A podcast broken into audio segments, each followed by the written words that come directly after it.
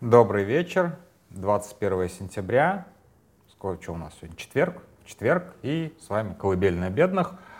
А, прямо сейчас, видимо, происходит а, то, о чем предупреждали, скажем так, о чем предупреждал глава Гурбуданов, и, а может быть, это просто совпадение, я делаю какие-то слишком быстрые выводы, что при попытке вновь разрушить российскую энергетическую инфраструктуру. Там, Буданов говорил, что есть чем ответить. И вот Тула частично сидит без света.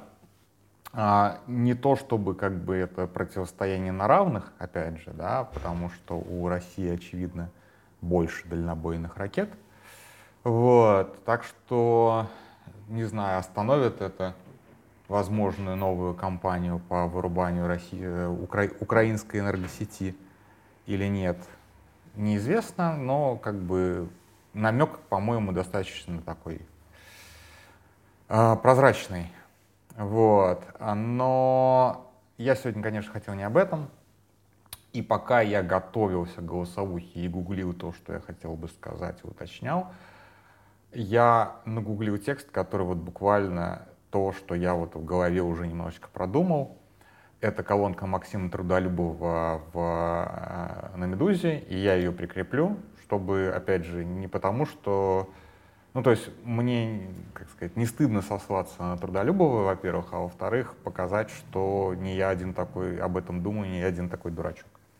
Вот. А, это как бы продолжение вчерашней голосовухи про Андрея Мальрика, потому что после того, как э, я вчера голосовуху записал, писал я по памяти, о чем, э, э, соответственно, писал Маверик, напутался там немножечко в датах, да, 25 лет вместо 15 посчитал, но самое главное, что вот я запомнил еще своего первого прочтения его труда, там, лет 15, там, может быть, 20 назад, это то, что он из здравого, абсолютно объективного анализа вдруг уходит а, размышлять о неизбежном противостоянии СССР и Китая, о том, кто куда там побежит, какие страны как себя поведут и так далее. И меня прям вчера, я читал, у меня кольнула мысль, насколько же мы все, блин, отравлены геополитикой.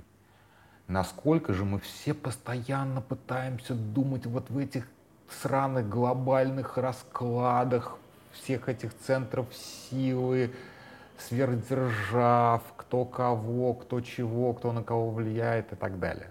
А, и меня вот прям неприятно вчера это поразило, потому что, ну, как бы у меня было воспоминание об этом тексте как о, о во многом точном и прям и гениальном, да, и во второй своей части абсолютно провальном. И вчера я прочитал, и наконец-то доформулировал для себя, в чем, собственно, его провальность. То есть, опять же, возвращаясь к тексту Мальрика.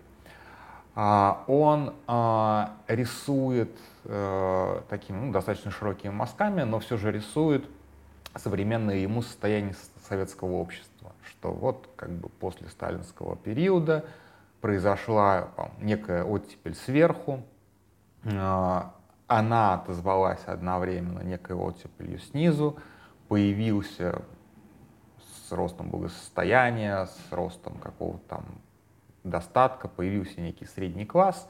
Этот средний класс все равно очень не самостоятелен, он все равно, все в Советском Союзе госслужащие и средний класс, это тоже буквально госслужащие, причем госслужащие иногда вот прям неоспоримо госслужащие, то есть если кто-то может себя ощущать госслужащим, то это вот прям люди, которые работают непосредственно, непосредственно чиновниками, да. А, и дальше он констатировал, что действительно этот средний класс не, особо инициативен, несмотря на то, что он ропщет, бормочет, а, никакого, никакой силы он собой не представляет, и, соответственно, надеяться на то, что в нем зародится какое-то широкое диссидентское движение, которое потом свалит Советский Союз и приведет к окончанию режима, бесполезно. И не то, чтобы он оказался неправ, да, потому что все-таки, а, опять же, Советский Союз закончился а, не исключительно благодаря геополитике, да, не исключительно благодаря геополитическому поражению, но очень многие воспринимают э, крушение Советского Союза именно как следствие геополитического поражения, преувеличивая внешние факторы перед внутренними. Так же, как и Амальрик, Амальрик в своей работе э, с, просто бросает тот самый средний класс, который он открывает, и начинает рассуждать о там, черти из табакерки, боги из машины, из машины и так далее, что вот будет якобы конфликт а, неизбежный с Китаем, и вот тогда-то все и посыпется. А если не будет конфликта с Китаем, что значит, не посыпется, что ли?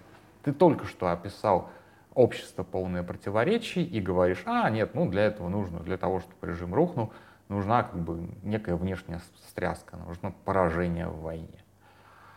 Ну, как сказать, да, то есть давайте, опять же, вернемся в 80-е годы и посмотрим, что сокрушило Советский Союз. А, какая, как какие факторы а, ударили по Советскому Союзу. А, Безусловно, это затяжная, абсолютно бесперспективная и ненавидимая обществом война в Афганистане. Она началась из-за геополитики, но из-за вот этого дурного восприятия геополитики, что мы должны там, блюсти сферы своих интересов, э, не пускать там американцев, всем американцев. А, то есть это была ошибка,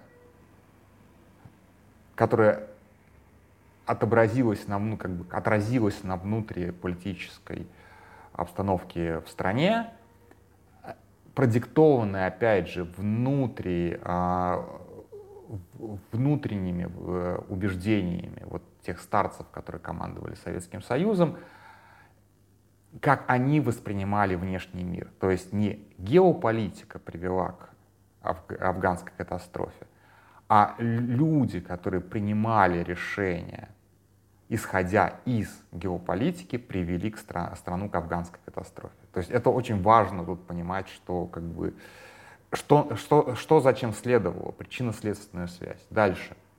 А, безусловно, повлияла очень сильно Чернобыльская катастрофа, которая действительно прям подорвала экономически, и политически, и а, заставила людей немножечко по-другому смотреть на себя, потому что, конечно же, а, то, что произошло после Чернобыля, это расцвет гигантского количества экологических движений, которые на самом деле маскировали политику, потому что нельзя было заниматься политикой, но более или менее можно было а, заниматься экологией, экологией. И люди, которые хотели идти в политику, и уже можно было куда-то идти, вот они пошли в экологические движения, и самые мощные, на самом деле, такие победы гражданского общества — это остановка строительства атомных реакторов. Я не помню, сколько их там э, реакторов э, типа РБМК собирались построить по а, всему Советскому Союзу, но остановили практически все стройки. По-моему, вообще все остановили. Уже при Путине какие-то стройки были перезапущены и уже совершенно не тех реакторов. И сама по себе катастрофа экономически очень сильно ударила по Советскому Союзу. То есть 86 год это тоже переломный. Почему как, произошла а, Чернобыльская катастрофа. Ну, кроме вот этого идиотизма с э, экспериментами, с этим там выбегом чего-то там, я уже не помню, генераторы, неважно. Но она произошла потому, что Советский Союз собирал, э, пытался строить все максимально дешево на, в ущерб э, безопасности. Максимально. Тут как бы тут уже геополитику вообще никак не притянешь это абсолютно внутренняя проблема. Да?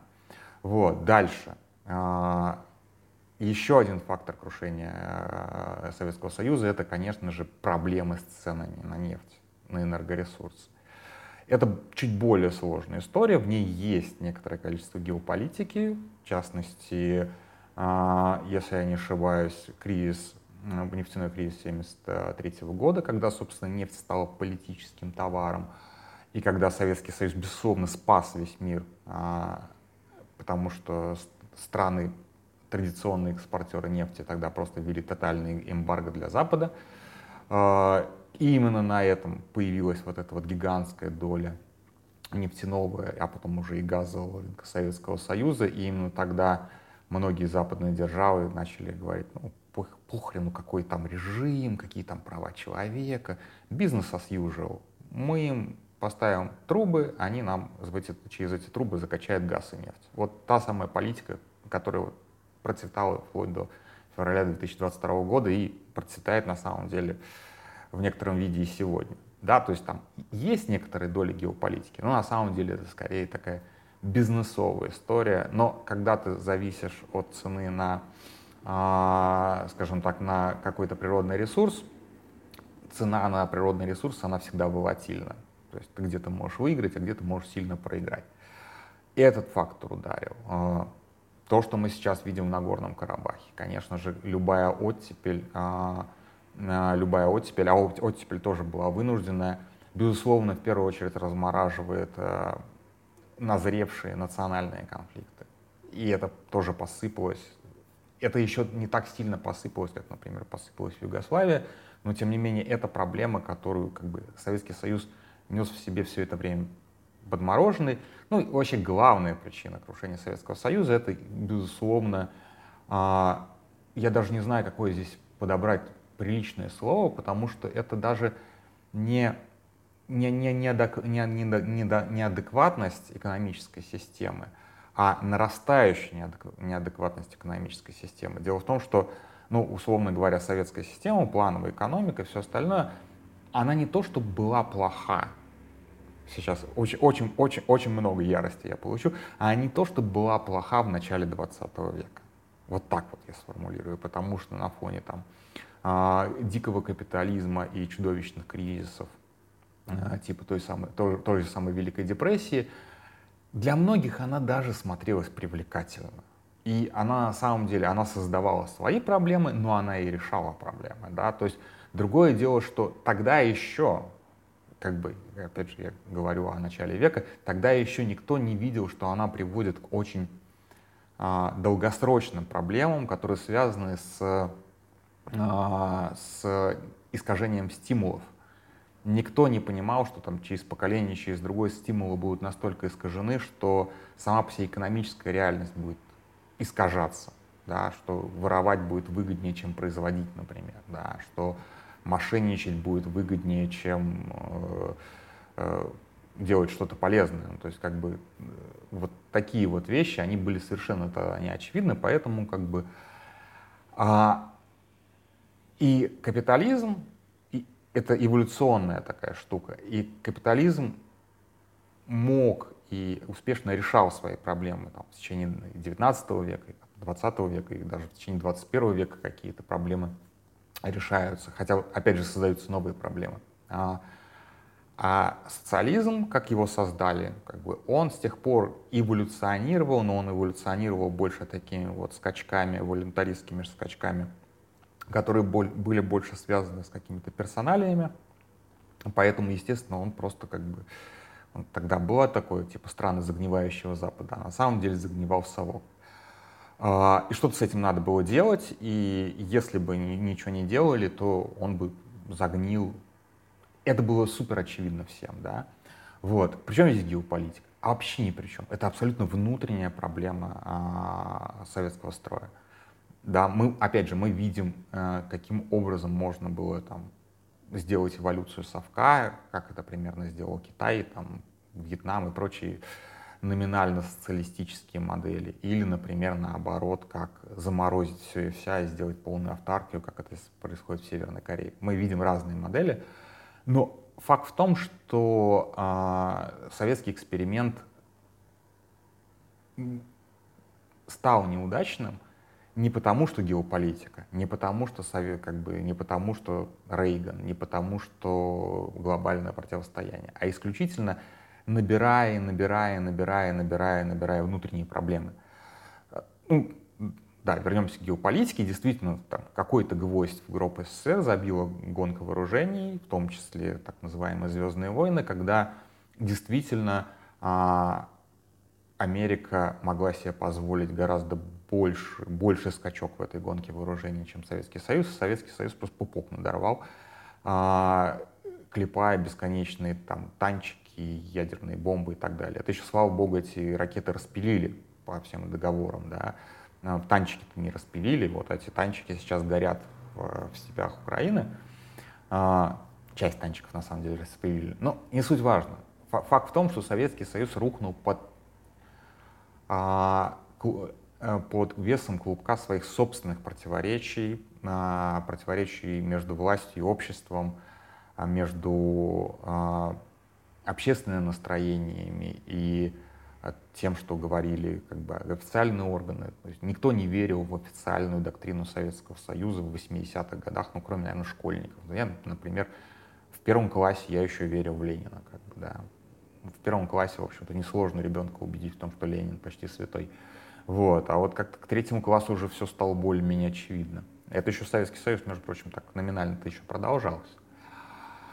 Вот. Ну, то есть, где здесь геополитика? Где она тут спряталась?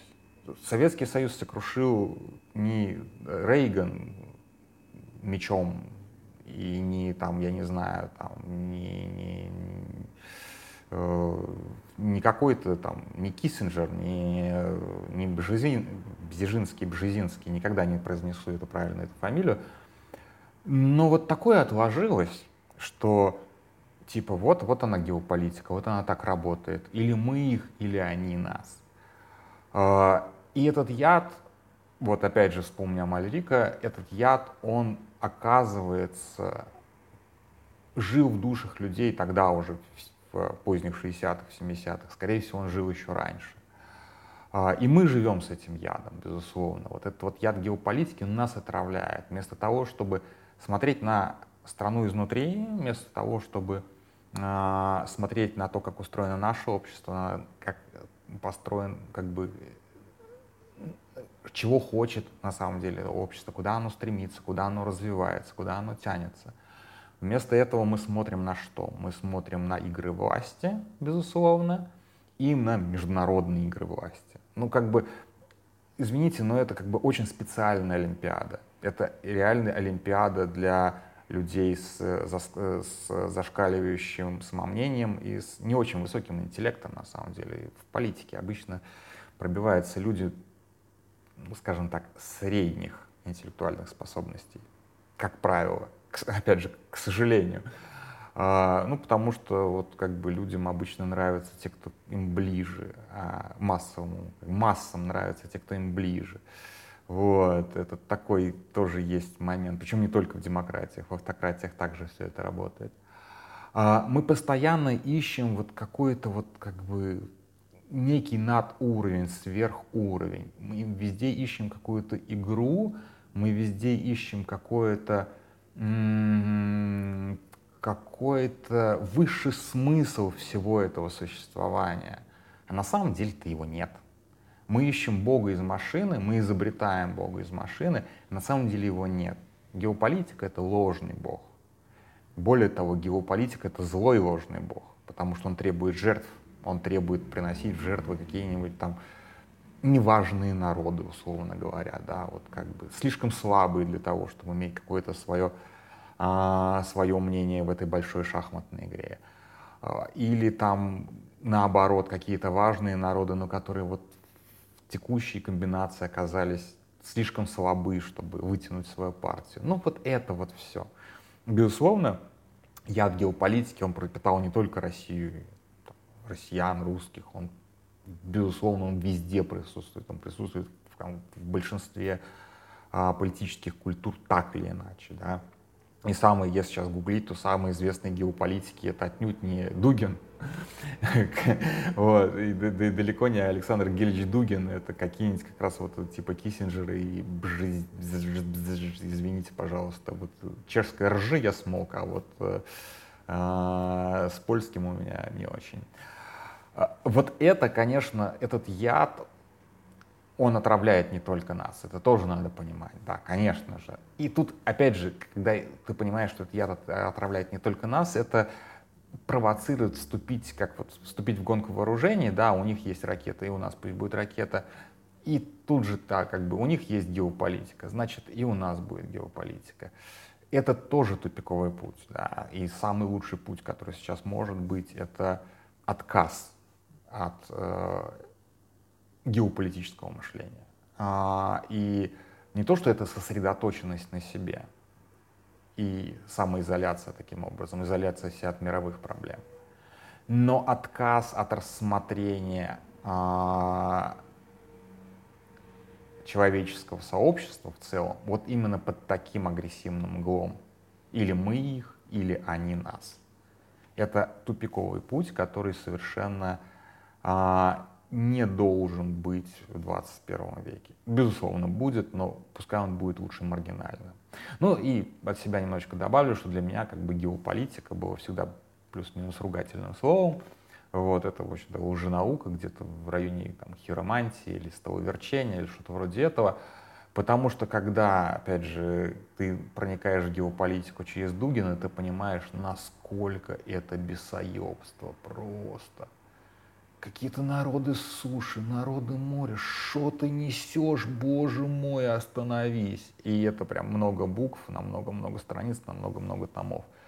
И когда ты действительно это читаешь всерьез, ты вот действительно страница за страницей, просто перелистывая эту книгу, ты просто отравляешь сам себя. Помните, опять же, у, это было у Умберта Эко, как раз в этом самом «В имени Розы», когда ты разлепляешь слипшиеся страницы, они намазаны ядом. Вот примерно так же работает геополитика, только, только там яд все-таки такой как-то фигурально выражаясь ядом. То есть не стоит вообще даже думать об этом. Просто бросаем это немедленно. На этом все. Спокойной ночи.